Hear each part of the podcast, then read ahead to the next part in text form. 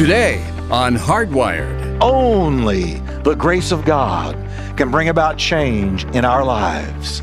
You know, folks, there are some needles only God can thread. There are some situations only God can fix. And one of them is a soul that needs to be restored back to Him. Welcome to Hardwired with Pastor Jeff Wickwire. Whether you find yourself in a good place, maybe in a difficult place, or possibly even in a very lonely place, let me encourage you that you've come to the right place. Now, if you're not able to stick around with us for all of today's program, you can always listen to it at our website, hardwired.org. You may have been listening to the program for a while, or possibly just tuned in. Well, I want you to know that we do this for you. With a world that is searching and coming up empty, it's nice to know you can land on this message of hope and truth, something we all need to hear. So let's jump right in with today's program. Here's Pastor Jeff to tell us what's coming up in today's edition of Hardwired. Hello, everybody, and welcome to this edition of Hardwired. Thank you so much for joining us and for making us a part of your very busy day.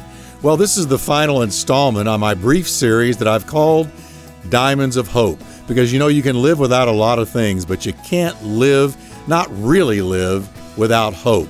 Hope is the oxygen of the soul. And so in today's message, we're going to talk about how God is a restoring God. You know, the devil says this to us when we've made a mistake, when we have failed, when we've experienced a real setback in life. He says it's over. You've failed, you messed up, God's done with you, He's finished with you. You might as well just fade into the horizon and go away. But the devil's a liar every time because our God is a restoring God. And you know what? If I didn't believe that, I don't think I would ever preach again. But I do believe it. So grab your Bibles and something to write with. I'm so excited to share part two of this hope filled message. Our God is a restoring God. Let's go. All right, we're going to begin a brand new series that I'm calling Diamonds of Hope for Your Darkest Days. Diamonds of Hope for Your Darkest Days. Going to be ministering on the subject of hope. You know, the Bible says that our God is a God of hope. He's not a God of hopelessness, He's a God of hopefulness. And I got to tell you, I need hope to survive. And I want to read uh, out of Jeremiah chapter 31 and verses 18 through 21. And then let's just talk about the first aspect of hope that we want to deal with, and that is no matter what you're experiencing, where you've been, what has happened to you, what you feel like right now, if you're in your darkest hour, if it looks like there is no hope, our God is a restoring God, and He's a God of hope. So we're going to talk about the God who restores. Jeremiah 31, verse 18 says, I have surely heard Ephraim bemoaning himself. You have chastised me, and I was chastised, like an untrained bull. Restore me, Ephraim prays, and I will return. For you are the Lord my God. Surely after my turning, I repented, and after I was instructed, I struck myself on the thigh.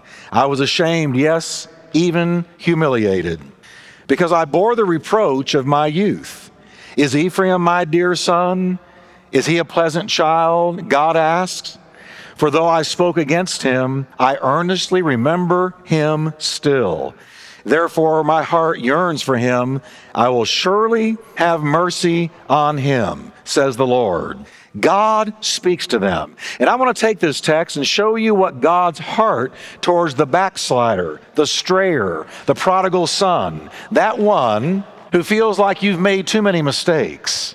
It's a dark day when you realize that somehow, step by step, inch by inch, incrementally over time, you've gone down that slippery slope of walking away from God and you wake up and you realize, oh no, I've made terrible, terrible mistakes. And I think that when we fail, failure has a way of running a number on you like nothing else can. I can think of many things that take place in a person's life that causes them to stray, to walk away from God. There is a high price for low living every single time. But you know, I also see here in this story, then this is the good news, and this is why I'm sharing on hope. Because even in failure, even in loss, even in pain, and even in multiplied regret, the God of grace, the God of mercy, is always stepping into the scene. The Bible says, where sin abounds, there you can find grace much more abounding. I see God's heart in this, that God is a restoring, merciful God. Listen to what he says to Ephraim as they are carried away in chains. I earnestly remember him still. Therefore, my heart yearns for him. I will surely have mercy on him, says the Lord. And I want you to know, even if you have failed God, even if you have walked away, and maybe you're listening right now by radio, and you're driving in your car stuck in rush hour traffic, but also stuck within yourself, within consequences for sin. I want you to know that God remembers you still. His heart yearns for you right now, and He wants to have mercy on you. And I know what I'm talking about because I've been there. It reminds me of the story of the prodigal son that we've already mentioned. Listen to what it says. Quote, Jesus is teaching now. He says this His father saw him from a great ways away and had compassion and ran and fell on his neck and kissed him. Do you see with me that the father, rather than being turned away from him, turning his back to him, scowling at him, walking away disapprovingly? No, no, no, no. The father's eyes were peeled on the distant horizon, looking far, far away for any sign at all of the return of his son. And when he saw him, you know, it just takes one step, just one step of turning back to God. And God sees that one step. That's why there is hope in failure. That's why there is hope in your darkest hour, because God is a restoring God. His father saw him from a great ways away, ran, fell on his neck, and kissed him. Jesus could not have painted a more compassionate picture. If you're backslidden today, if your walk isn't what it used to be, the heart of God, I want you to know this the heart of God is to restore you. He earnestly remembers you. His heart yearns for you. Take one step towards Him. Just utter one small prayer up towards Him, and God will run for you. Now, the backslidden Ephraim does three things in the process of their being restored. And I want to share these three things because I believe people are listening right now, not just here, but by radio, who need to be restored. You need to come back. You need to be brought back to your place with God. You've walked away, but there's hope. No matter what the consequences have been, there is hope. It says, first of all, that Ephraim prayed. Well, I like that. And you know, you say, well, Pastor Jeff, you know, I'm not very good at prayer. You know, prayer is just looking up and talking to God like you would talk to somebody here in this place today. Prayer is just like talking to God. You don't have to use a these and thous and wouldas and shouldas and couldas. You don't have to sound holy or look holy. Just tell him what's on your heart. And look what Ephraim prayed. Ephraim said these words to God Restore me, and I will return. Now, I got to tell you, I sense something in Ephraim. Ephraim is realizing that there is hope. Ephraim could have said, There's no hope for me. Look what we've done. We sin so badly that God has had to send us into captivity. There's no future at all for us. But that's not what we see. Something sparked in the heart of Ephraim. It was hope. Hope was ignited in their heart. And they looked up because you couldn't pray this way unless you believed there was hope. And Ephraim prays, Restore me, and I will return. Ephraim realizes what anybody realizes who's been in a difficult spot. Only the grace of God can bring about change in our lives. You know, folks, there are some needles only God can thread. There are some situations only God can fix. And one of them is a soul that needs to be restored back to Him. There, you've got to turn yourself over to the divine surgeon whose scalpel is the Holy Spirit, who operates on our soul with the Word of God. and he'll go in and fix what we could never fix. It's like the story of Jake. Jake was struggling through Grand Central Station in New York City with two huge and obviously heavy suitcases when a stranger walked up to him and asked, Hey, have you got the time? Jake sighed, put down his suitcases, and glanced at his wrists. It's a quarter to six, he said. Hey, that's a pretty fancy watch you've got, exclaimed the stranger. Jake brightened a little. Yeah, it's not bad. Check this out. And he showed the man a time zone display, not just for every time zone in the world, but for the 86 largest cities. Jake hit a few buttons, and from somewhere on the watch, a voice said in a very Texas accent, The time is 11 till 6. A few more buttons, and the same voice said something in Japanese. Jake continued, I've put in regional accents for every city. The stranger notices that the display is unbelievably high quality and the voice is astounding. He is struck dumb with admiration, not believing what he's seeing and hearing. Well, that's not all, Jake says. He pushes a few more buttons, and a tiny but very high resolution map of New York City appears on the display. The flashing dot shows our location by satellite positioning, explains Jake to the stranger. Jake then says, View, recede 10. And the display changes to show eastern New York State. The stranger blurts out, I want to buy this watch. Oh, no, it's not ready for sale yet. I'm still working out the bugs, said Jake, the inventor. But look at this. And he proceeds to demonstrate that the watch is also a very good little FM radio receiver with a digital tuner, a sonar device that can measure distances up to 125 meters, a pager with thermal paper printout, and most impressive of all, the capacity for voice recordings of up to 300 standard size books. Though I only have 32 of my favorites in there so far, says Jake with a twinkle in his eye. I've got to have this watch, said the stranger. No, you don't understand. It's not ready. I'll give you a $1,000 for it. No, no, no, no. I've already spent more than that on it myself, says Jake. I'll give you $5,000 for it. But it's just not, I'll give you $15,000 for it.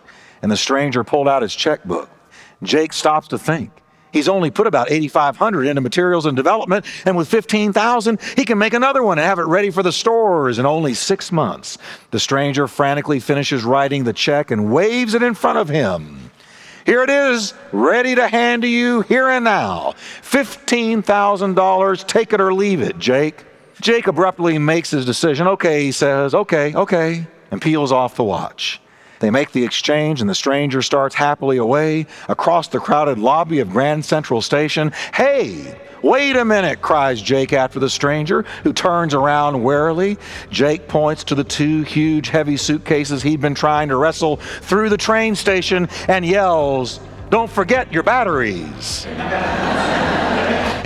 and isn't that exactly the way sin is sometimes? Before Pastor Jeff comes back to wrap things up for us today, I'd like to share a couple of important things with you. Let me encourage you to take a minute and check out our website, hardwired.org.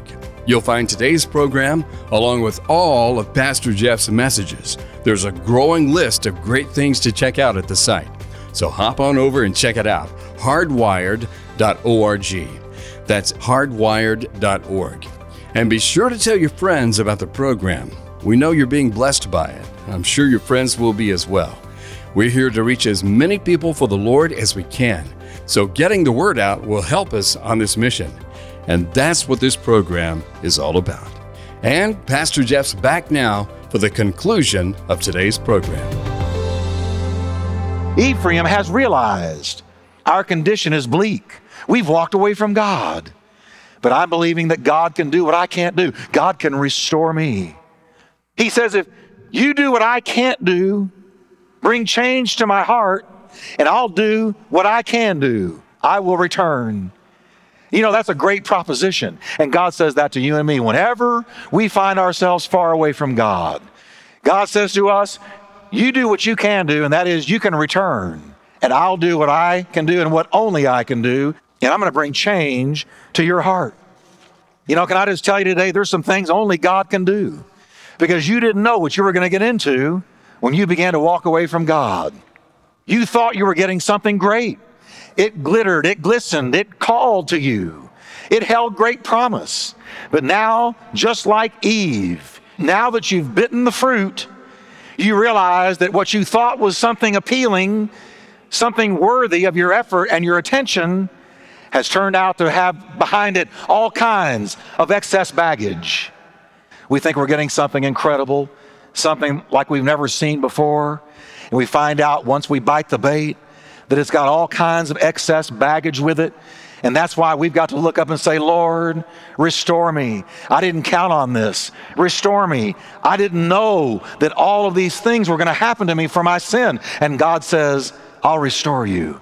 But Ephraim not only prays for restoration, but Ephraim is instructed by God to learn from his mistakes. You know, folks, to fail, to walk away from God, to experience some spiritual problems and not learn from them is to repeat them again. This is why God said to them, Set up signposts, make landmarks on the way in which you went. Now, what did that mean? What in the world was God telling them to do? A signpost or a landmark was a stone marker set up beside the road. It was put there for memory as a reminder of where they went wrong, the places they went in the wrong direction. That landmark was a reminder. In other words, here's what God was saying I don't want you to ever forget what you did. Now, I don't want you living there, I don't want you condemning yourself, but I want you to learn from your mistakes. I don't want you to be doomed to repeat them. Learn from your mistakes. What lured you away? What took you down? What made you stumble? Mark the spot so you don't stumble over the same thing again. You don't want to go around the mountain twice or thrice or four times or five. God was saying, literally, make a landmark. Now, of course, in our day, we can't do that, but I'll tell you what we can do. We can make a landmark in our memory. We can look at what we did, look at what lured us away, look at what the situation was wherein we stumbled, and we can mark it. Say, okay, here's what did it. Here's how it got me. Here's how it pulled me away. Here's how it succeeded against me. This is how I walked away from God. This is the mistake I made in that relationship. Here's how I fell into drugs. Here's how alcohol got a grip on me. Here's how pornography weaved its way into my life. Here's the mistakes that I made. And while you don't live in the condemnation, you don't live in whipping yourself and beating yourself, there's a landmark in your mind and you remember it. Was it the pull of other things that replaced God that took you down? Mark it on the highway of your memory. Was it an old habit that rose up and got control that snared you? Set up a signpost of remembrance. Was it falling prey to an offense that you didn't handle well, that you took out of church and back into the world? Mark it on the road as you return to the Lord so that you'll remember it well. You know, somebody described insanity this way Insanity is doing the same thing over and over, hoping for a different result. Insanity is doing the same thing over and over again, hoping for a different result hoping that this time it doesn't bring the same consequence, but it always does. God is saying, as you return and restoration is taking place in your life, look at what took you down and learn from your mistakes. Learn from your mistakes. And finally, he says to Ephraim, Set your heart toward the highway. And I love this one. I love this verse because here's what God is saying Set your heart toward the way that leads to life. Set your heart back to that old road, the road of righteousness, the narrow road, the road you were walking on before somehow, some way, you step off of it. Set your heart towards the highway, not any highway, but the highway. Jesus said there's two roads in life. He said there is the broad road that leads to destruction, and that most people go down that road. And he said, There's the narrow road, the restricted road, the constricted road of obedience and repentance and obeying God, walking with God, and it leads to life. He said, Long for it, desire it, set your heart on getting everything back that you lost. Get back on that road. If you've been off of it a year, five years, 10 years, get back on that road. Set your heart on returning. The prodigal son said these words I will return to my father. I will return. He had made up his mind. No matter what stood in his way, he was going back. No matter how long it took, he was going back. Even if he had to be as one of the father's hired servants, he was still going back. I will return. And that's what we've got to say because God is a restoring God. And if we're going to experience his restoration, there is this hope. Return to the road of righteousness. Return to the road of life. Just get back on that road. And you'll find yourself experiencing restoration. Jeremiah prophesied and said these words Stand in the ways and see, and ask for the old paths where the good way is, and walk in it. Then you will find rest for your souls. The narrow path that leads to life the good old road, the road that most of the world doesn't prefer, and that's why most of the world is dying. That road where you prayed and delighted in it. That road where you soaked up the Word of God, waking up in the morning, reading it, feeding on it. That road you obeyed the promptings of the Holy Spirit of God. That road that road where you worshiped in the beauty of holiness. You were there every time the church doors opened and you worshiped with the saints of God. That road, that highway that brought rest to your soul. Set your heart towards it, Jeremiah said. You see, Ephraim prayed, Restore me. And then God sent his prophet and said, All right, here's how you experience restoration. So there was a hope. This is the diamond of hope for your darkest days. That even when you have failed, walked away, gotten off the path, God can restore you. God will restore you. And God says, just return to the road. Return to the road. Go ahead, head for that prayer closet. Shut the door. Turn off the TV. Close the People magazine. Get your Bible out. Take the phone off the hook. Put your cell phone somewhere else and get alone with God.